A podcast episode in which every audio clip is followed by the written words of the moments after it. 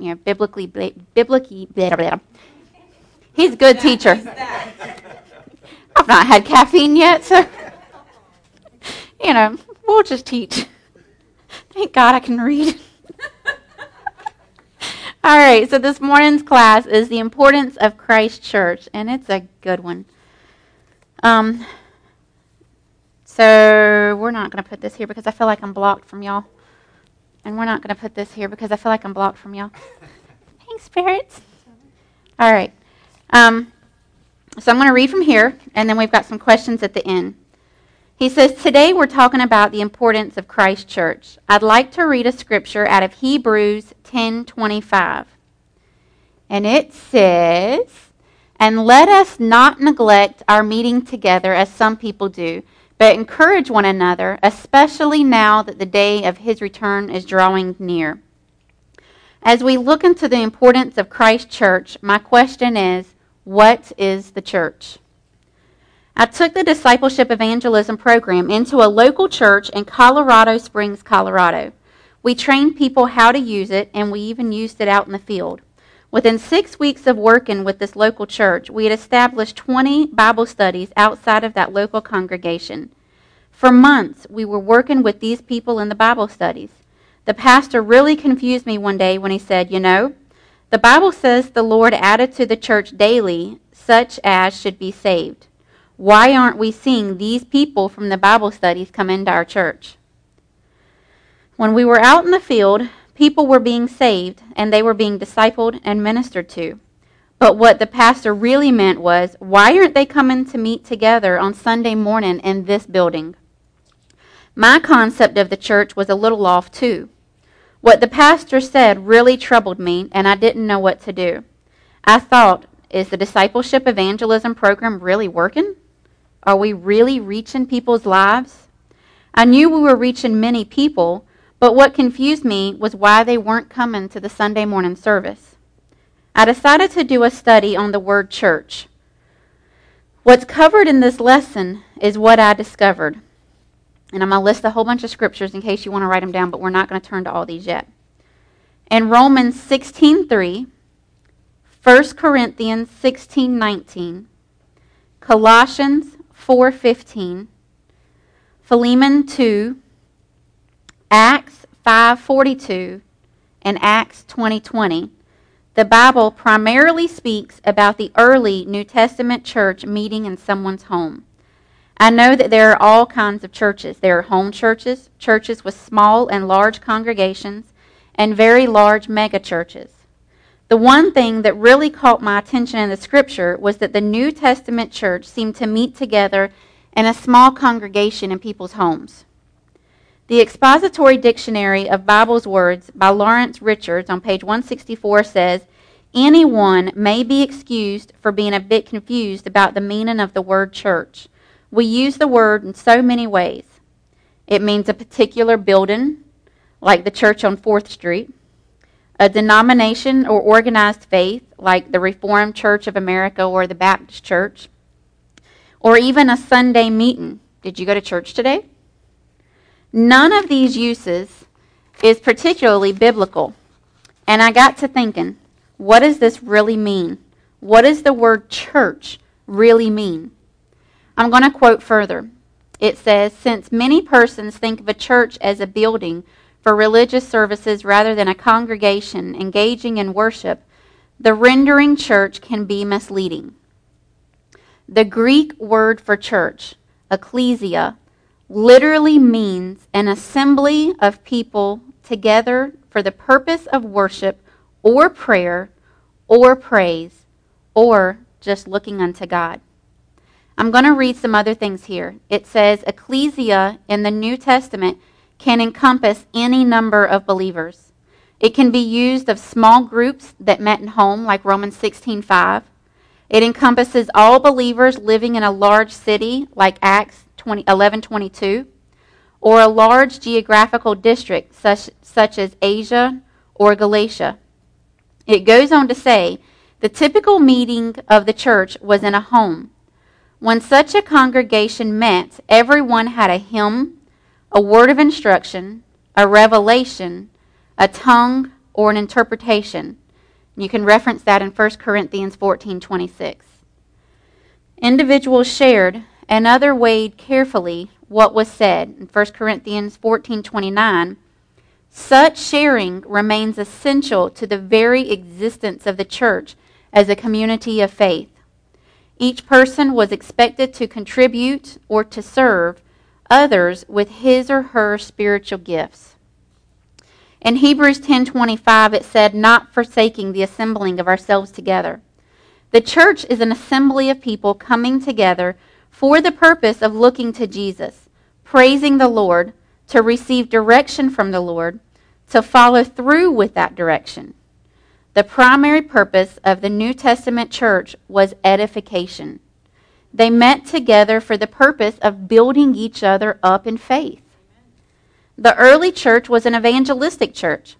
People were scattered everywhere, sharing their faith in Jesus Christ, and as they did, the Lord added to the church, not to a building, but added to the people of God as they repented and believed.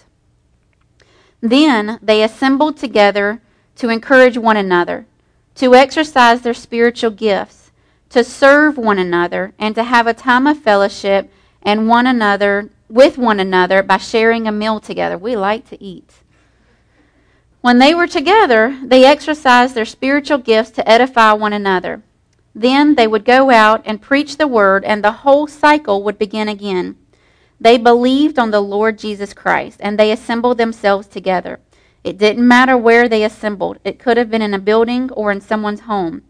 It could have been a large amount of people or it could have been a small number of people meeting in homes. It didn't really matter. As long as they met together in the name of the Lord for the purpose of exercising their gifts or to encourage one another up and to fellowship with one another, with the end result being edification or building each other up. I discovered that what we were doing with the discipleship evangelism program through the local church I mentioned earlier, by meeting in 20 different Bible studies throughout the city, is we were meeting in 20 different churches.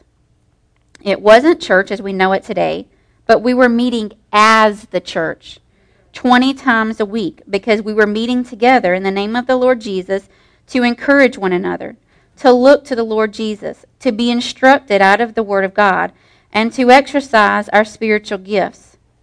No matter what church you go to, no matter if you're in a denominational church or a non denominational church, if you're meeting in a mega church or a small group home, the scripture is telling you that as you see the day approaching, and as sin abounds, the grace of God much more abounds. Grace is going to abound with these assemblies of God's people. In the church where, where each believer has a part of the ministry of Jesus Christ, you can minister to one another, exhort one another, and encourage one another as you exercise your spiritual gift with one another. We would all benefit by meeting with a group of believers in this way. Even if it's just two or three that are meeting in the name of the Lord Jesus, we need to meet together on a regular basis. It's good to meet together, to use our spiritual gifts, to exhort one another, to encourage one another, to look to Jesus together, and to pray for one another. There's a lot we could say about the church. We could talk about the elders, the overseers, pastors, and church government, but that's not the purpose of this teaching. The purpose of this teaching is to know the purpose of the church and to know we don't have to be isolated like one man on an island all to himself. We can't survive that way. When we receive salvation, God put us in the body of Christ, the universal body of believers. We need one another. We need to meet together as God's church to encourage one another and serve one another with the spiritual gifts that God has given us. I encourage you, meet together today with God's people.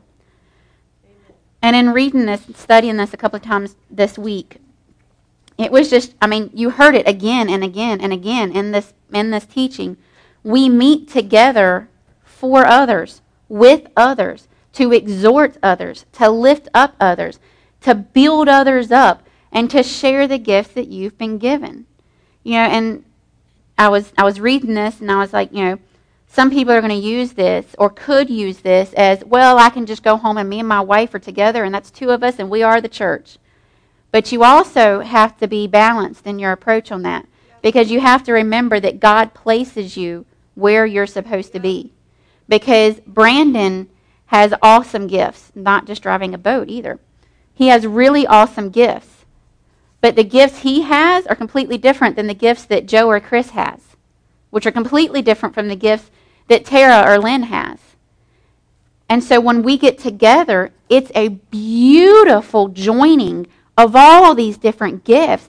And we work together as this perfect, intertwined body. The pinky can do something that the knee can't do, but yet the knee can do something that our ear can't do.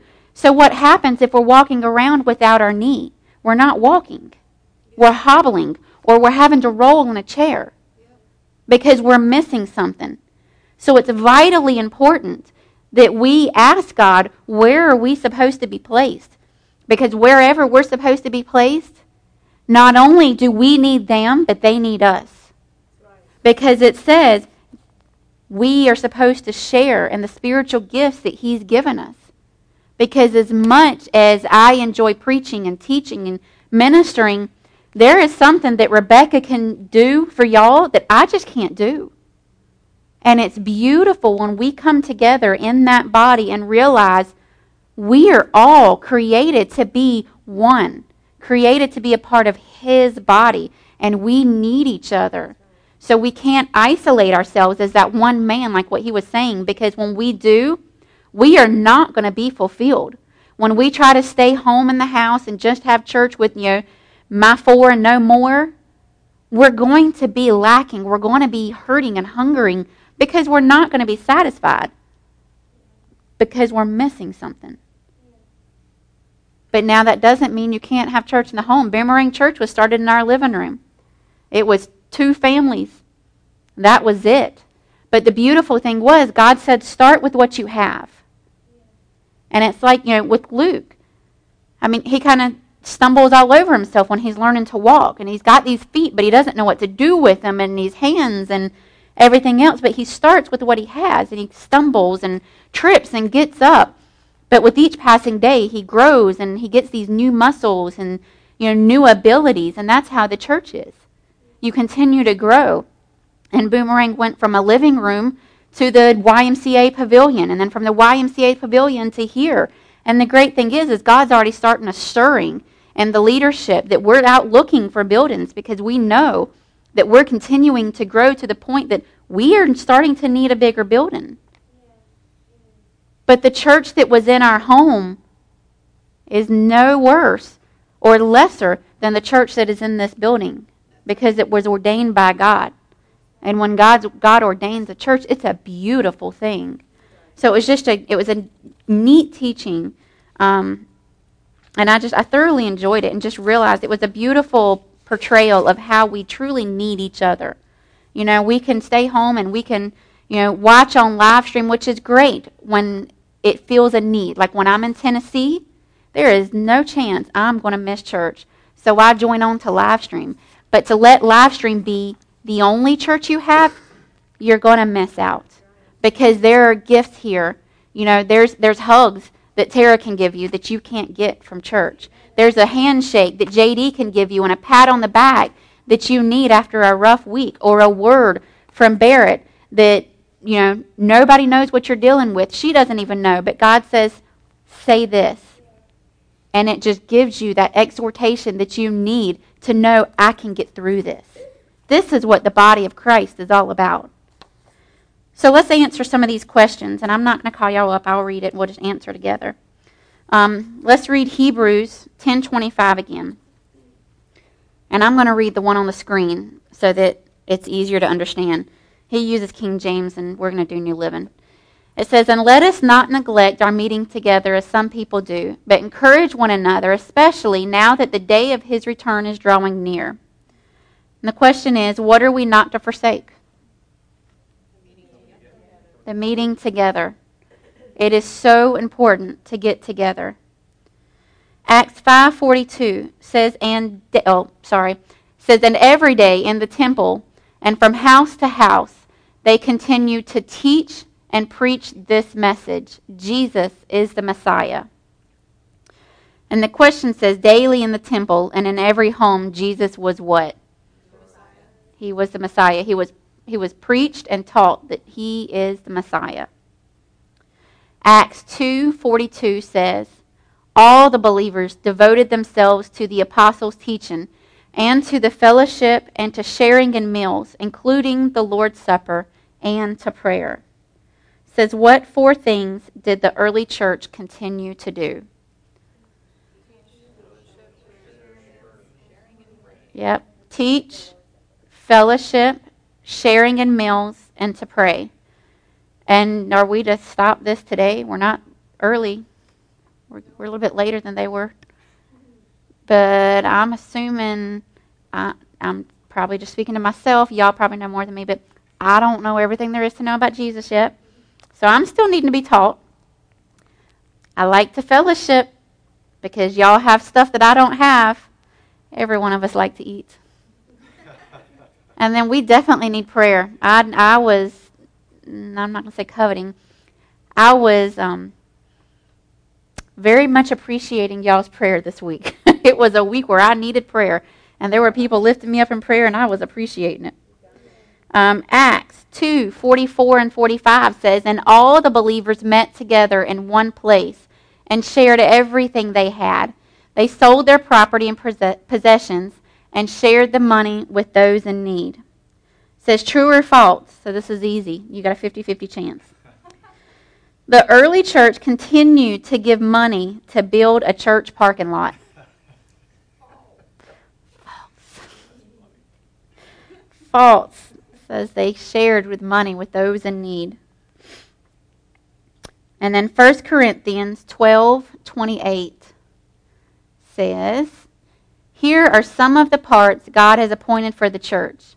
First are apostles, second are prophets, third are teachers then those who do miracles, those who have the gifts of healing, those who can help others, those who have the gift of leadership, those who speak in unknown languages. And it says list eight different kinds of gifts that God has placed in the church. So, I mean, we're, we do not have to list them all out, but they're right there. And the thing is, you know, so many people preach, well, that was the days of old. But, you know, there's a scripture that I remember, and I'm pretty sure it's, you know, accurate that says Jesus Christ is the same yesterday, today, and forever. We're not under the law anymore. We're under grace. But that doesn't mean that the gifts God has given us is going to go away. He took away law, but he does not take away his gifts. He doesn't take away his grace. And we very much need every one of those things. There are things that apostles can do that prophets can't do. And we definitely need teachers. Miracles healing, helping others, leadership, speaking in tongues. This, these are all things that are very much for today. We were listening to uh, um, something that George loaned to Brian. It was God's Generals. And it was talking about a minister, and I just blanked on his name. But um, it was so funny because it was saying that in the matter of one year, he was arrested a hundred times for practicing medicine without a license. And he wasn't practicing medicine. He was believing on the Word of God and he was watching people get healed. This stuff is for today. You know, I used to be allergic to, um, if they were cooked, I could eat them. But raw apples, potatoes, and carrots, if I ate them, I'd be sitting here and like trying to scratch my throat and you know, scratching my ear, and stuff would just start itching, and my lips would start swelling. And we went on our first anniversary, and we went out to a um, it was a one day worship out in tennessee and it was like this huge cow pasture basically with like i forget how many people it was. It was thousands of people all coming together to praise and worship god. And it was it was one of my favorite anniversaries and you know so we were out there with all these different people and i'm praising god and just worshiping and i'm like you know what i want to eat this apple that's on the breakfast buffet i really want this apple and I'm out here praising God and worshiping God for His goodness, but yet I can't eat this apple because it's going to start itching my throat. And I'm like, bump this. God says I'm healed. I'm tired of these restrictions. And I was like, mm, nah. And it wasn't anything overly elaborate. I didn't have to. I didn't have to have you know these 20,000 people come lay hands on me or anything. I just said, God says I'm healed, I'm healed. That's it. Period. The end. And I went and got my apple. Well, all this was kind of internal, and I didn't I didn't really tell Brian, you know, what my logic was and my thinking was, and he's like, "Thought you didn't need to eat those." I said, "No, yesterday I didn't need to eat them, but I'm healed today, so I'm going to eat these things." And I can eat some apples, y'all, and some taters and some carrots, and no problem, because the healing that was in there yesterday is the healing in me today. And God doesn't change. He wants to bless you with these gifts. And we've talked about speaking in tongues. It is such a powerful weapon. There are times when God will just bring you up to me. He'll, say, he'll tell me, pray for Sharon. And I'm like, I don't know what's going on with Sharon. I haven't seen Sharon in three days. Pray for Sharon. Yes, sir.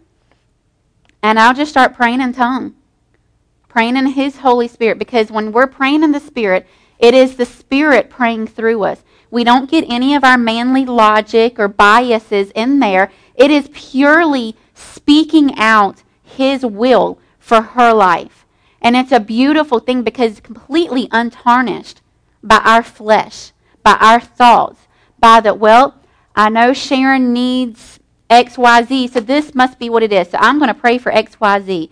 But God knows it's ABC. It's not even XYZ. We're totally at the other end of the spectrum. That's the beautiful thing about praying in the Spirit because it is praying out God's perfect will. And then in 1 Corinthians 14 26, it says, Well, my brothers and sisters, let's summarize. When you meet together, one will sing, it will not be Nicole, another will teach. That would be a miracle if Nicole starts singing. Another will tell some special revelation God has given. One will speak in tongue, another will interpret what is said. But everything that is done must strengthen all of you. And the question is when the people of God meet together in the church, there was a freedom to express their gifts. Name five things that happened when they met. So there was singing, teaching, revelation, tongues, and interpretation. And the majority of the time, when there are these five different gifts, there are five different people. And if somebody isn't in their place, then we're missing something. You know, each of y'all that have been placed here are placed here because we need you. Brian and I may have the gift of pastoring, the call to pastor, but I assure you, you do not want to hear Brian and I lead worship. You know, Jeff can pray down the house. He can pray like it's nobody's business. And we all need each other. So it's, you know, there's five different gifts, and the majority of the time, not always, but a lot of the time you will see they are flowing in five different people. Acts 6 1 says, But as the believers rapidly multiplied, they were, there were rumblings of discontent. The Greek speaking believers complained about the Hebrew speaking believers, saying that their widows were being discriminated against in the daily distribution of food. You know, it's I, I read that, this isn't even a question, but I'm like, we act like today is so different. You know, there's this big, you know, race war or the South is better than the North and they're not. We do a lot of things better, but we're not. but it's just they do some things better too. Eventually, I'll think of what it is. They snuffle show, show. They show, They do that to snow a lot better than what I do. But you know, I can I can cook some pretty mean cornbread and greens and pinto beans. Just saying. But but you know, I'm reading this and it's like Satan doesn't change either. He finds those few things that typically work, and he's been doing them since the beginning of time. Oh, these are Greek, these are Hebrew. We're going to whisper to the Hebrews, you're not as good as the Greeks, but we're going to whisper to the Greeks, you're not as good as the Hebrews. Because here's the difference, or here's the big thing that we need to realize the Greeks have something that the Hebrews need, and the Hebrews have something that the Greeks need. The attacks that we're under today are no different. It's all lies and deception. It's the same as, you know, from the early church. So the question was completely off on my rabbit trail. The early New Testament church shared daily food with with the widows, with everybody that needed them. Because that's what they were supposed to do. They shared with those in need. We saw that from an earlier scripture. And that's what we're to do. It doesn't matter if it's black, white, red, yellow, Greek, Hebrew, you know, Yankees or rebels, whatever. We're all a part of the body of Christ. And we all need each other. And when one of us is in need, the others should help to serve because every one of us has gifts.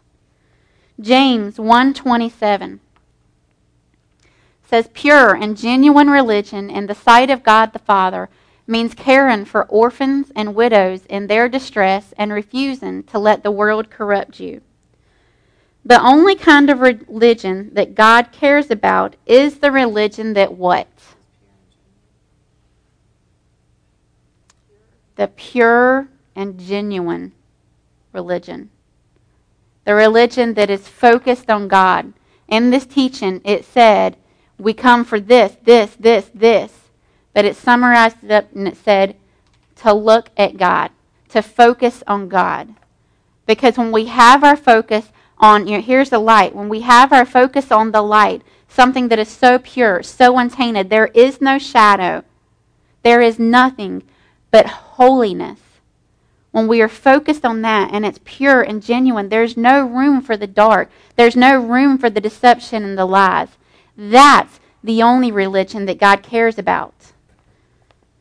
And, and in all honesty, that's the only true religion. It's, it's like anything else that Satan does. Everything else is fake. It's not even a religion, it's lies and deceptions.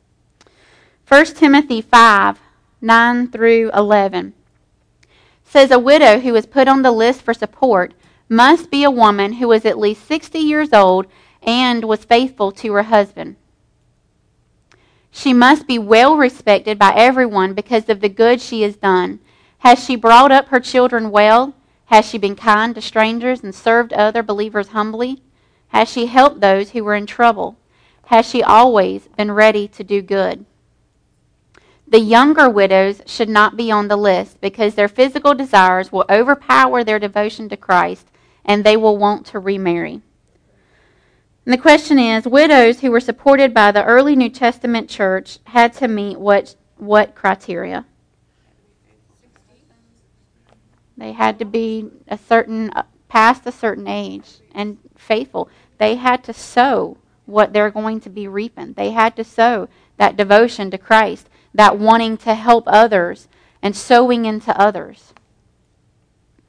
And in 1 Corinthians 9:14, in the same way, the Lord ordered those who preach Lord ordered that those who preach the good news should be supported by those who benefit from it. Besides the church supporting widows, orphans, and the poor, it also supported ministers.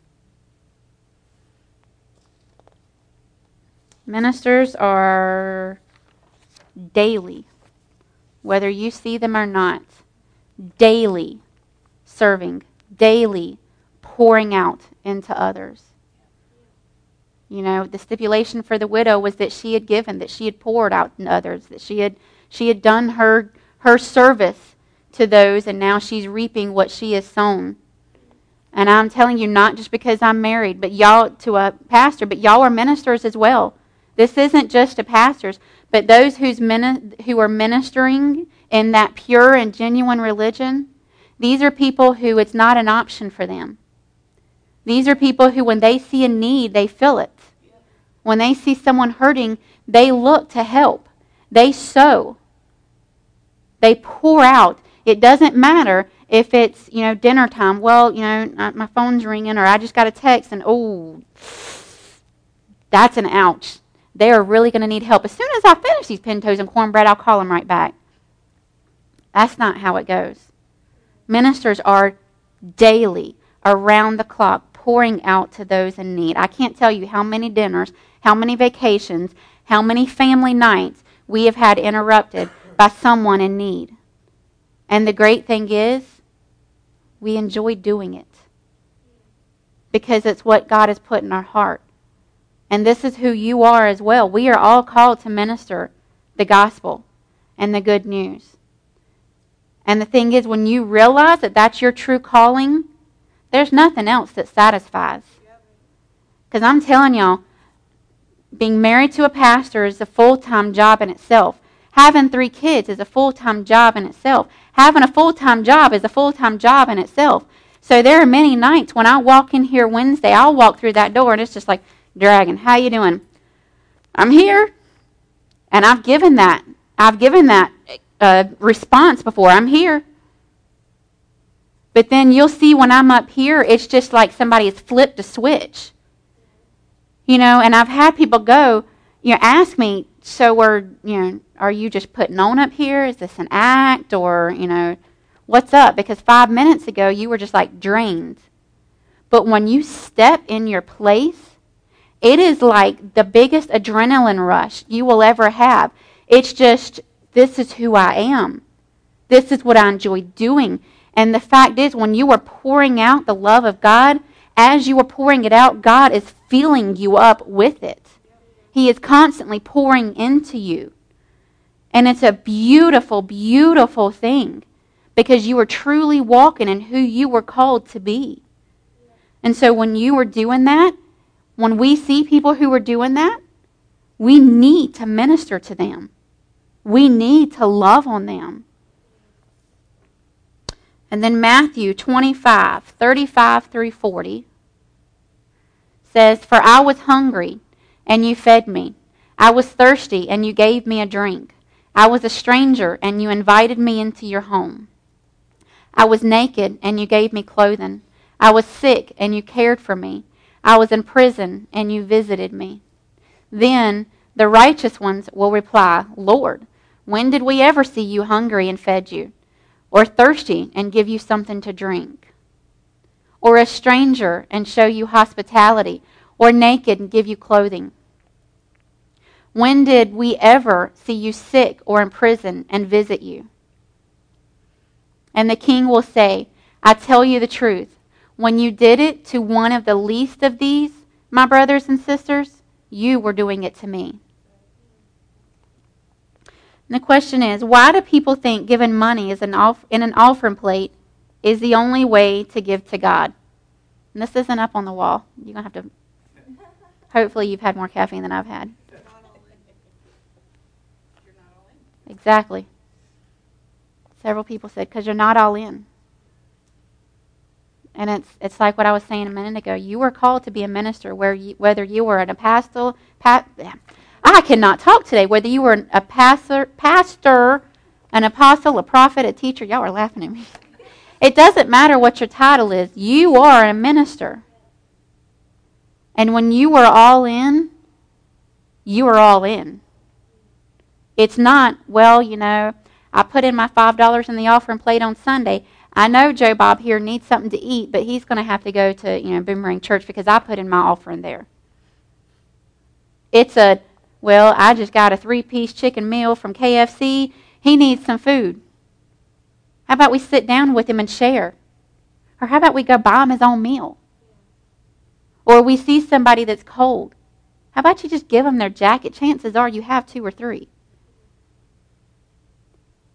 Or how about this? What if you don't have another one? How about you be all in enough that you say, God's going to supply my needs, but He's put it on my heart to give to Him? Now, that doesn't mean that every single time you see someone holding up a sign, hungry, that you, that you hand them everything you have. You don't. You give as you were led. It's, it's exactly like we teach tithes and offerings here. You give only as you were led. But if the Spirit of God leads you to give, don't restrict yourself to the offering plate. You give as you've been led to because as He's leading you to give and you walk in that abundance, you're giving to Him. Because we are a part of this body. So I can tell you, you know, as, as my back has been hurting. When I get relief to my back, my feet feel so much better. Because when part of the body hurts, the whole body is suffering in some way, shape, or form. So as you are giving to those in need, they are a part of the body of Christ. You are ministering to Jesus himself. And when you realize that, when you realize Seth is a part of my body, and not only that, Seth is a part of the body of my King, my Savior. I want to love on him. I want to bless him because I want to bless my King. I don't care what it cost me. He gave everything for me. I'm not even going to consider the cost. God says, do it. Done. Exactly. It is His, anyways. And Seth is His. And if Seth is His, then by default, I love Seth because I love my King. That's being all in. That's not limiting yourself to an offering plate. That's given to the body. Acts, I'm sorry. No.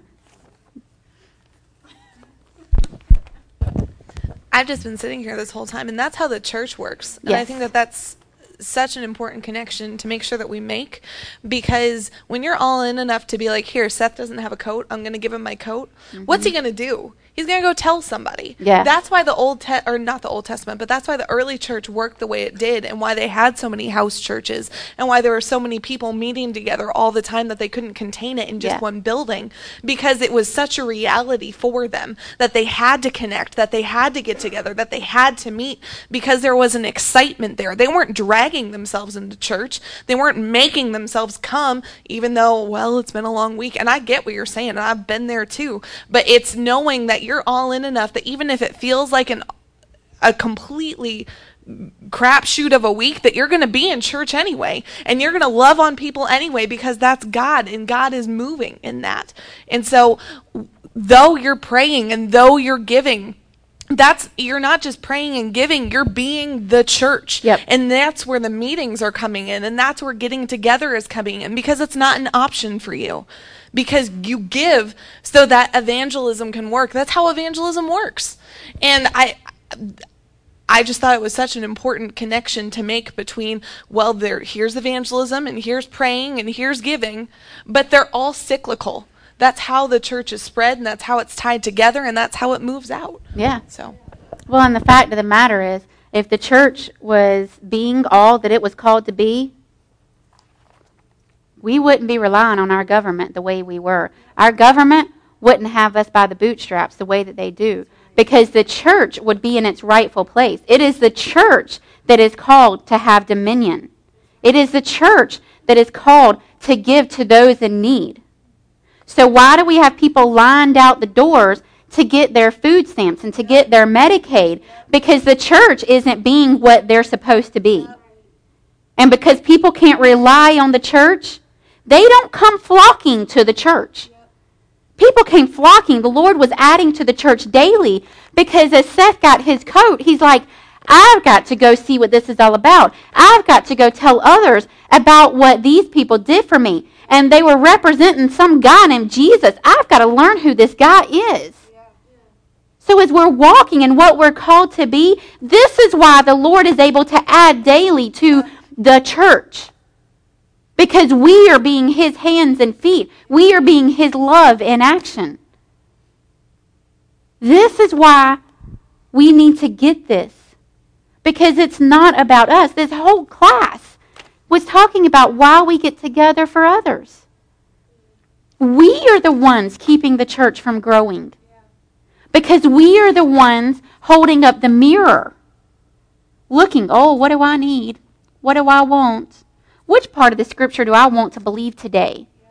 That sounds good. Ooh, I don't like that one. That one could stretch. Mm-mm. Instead of looking down and go, what does God need me to do today? What is God going to do in me today so that I can be a blessing to Paige? What is God going to fill me with today? What is He going to speak through me today so that I can give Peggy the word she needs to get through whatever.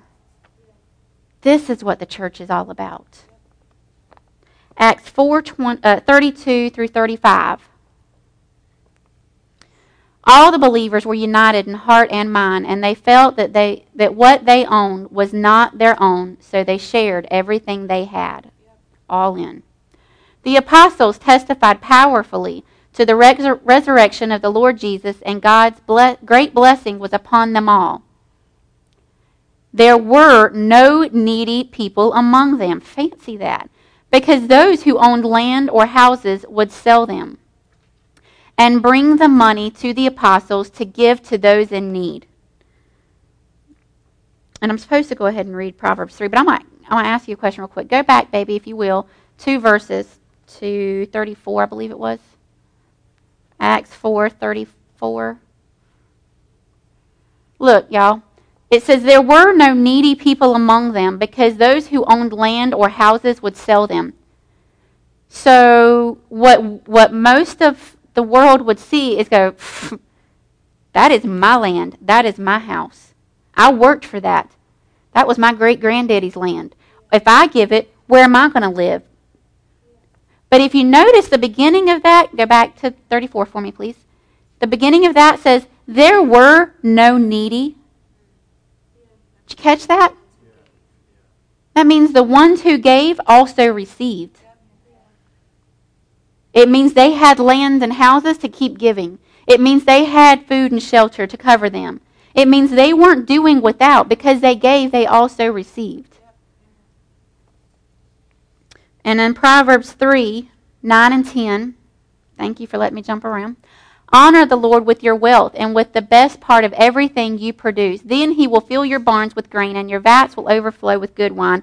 And the question is the early church elders and pastors did what with their finances? They honored God by blessing his people. There were no needy because they were honoring God with what they had by sowing into his body. This the church is a beautiful thing when we let it be what it's called to be. You know, we have so many questions. God, why is it so hard? God, where is my easy button? It's right here. You're sitting amongst it. You are a part of it. Do you get that? You are a part of the answer. This building, these four walls aren't the answer. But you'll find when people come to us with you know, questions and problems and everything, Brian and I will always point them first to say, look, you need to get in church. Stop making excuses. You know, my back hurts. I'm just going to stay home and ice it. I've got the sniffles. I'm just going to stay home. It was a really rough week. I just need to rest. Your answer is not in that bed. Your answer is here with the people who have the power and the authority to pray over you to produce the healing in you. Your answer is in JD when he has the word for you. Your answer is in someone being moved to write a check to you, even though they barely know you. We had that happen two weeks ago. Somebody came up to me and said, Look, I don't know them very well, but I know that they've got a need, and I just, I really feel like I'm supposed to be the one to give it.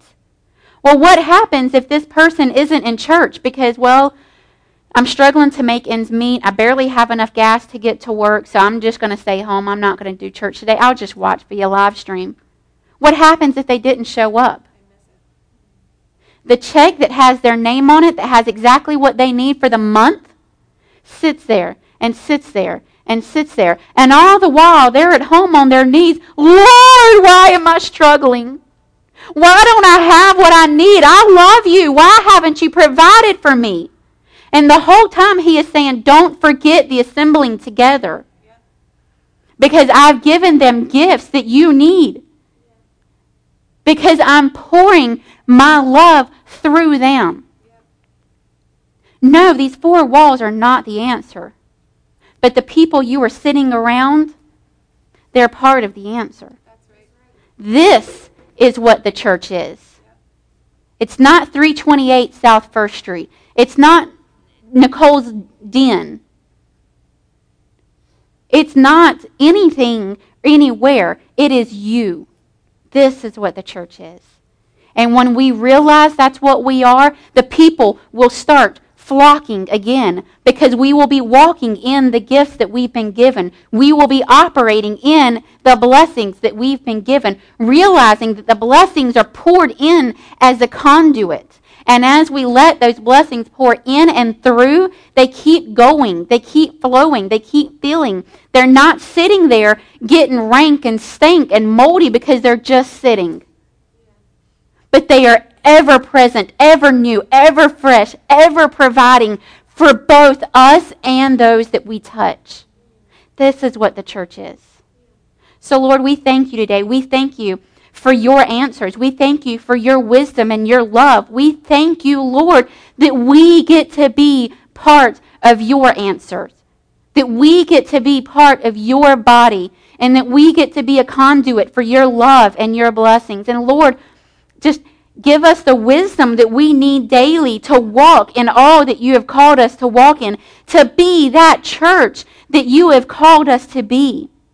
Lord, I thank you that daily we have the opportunity to minister to others. And daily we have the wisdom to see those opportunities and the faith and the obedience and the love to do what you have called us to do. We pray for everyone that is both here on live stream and those that don't even know yet what you have for them. We thank you that you are working in them, opening their spirit to hear and receive from you, Lord. And thank you for the words and the love that you fill us with so that we can minister to those and that you will continue daily adding to the church through us, through the love and the words and the blessings that you pour out through us. And we praise you for it. And we thank you that this day, this day, we will be a blessing to everyone in this building. We will be a blessing to everyone watching via live stream. And as we leave here, be it a restaurant or a grocery store or a gas station or home, we will be a blessing to everyone we encounter because we are you. We are your love in action and we esteem it and honor it. We realize who we are we are a part of you, and we will walk in that and nothing less. And we praise you for it. In Jesus' name, amen. Well, I am 98% of my pastor. We've got five minutes.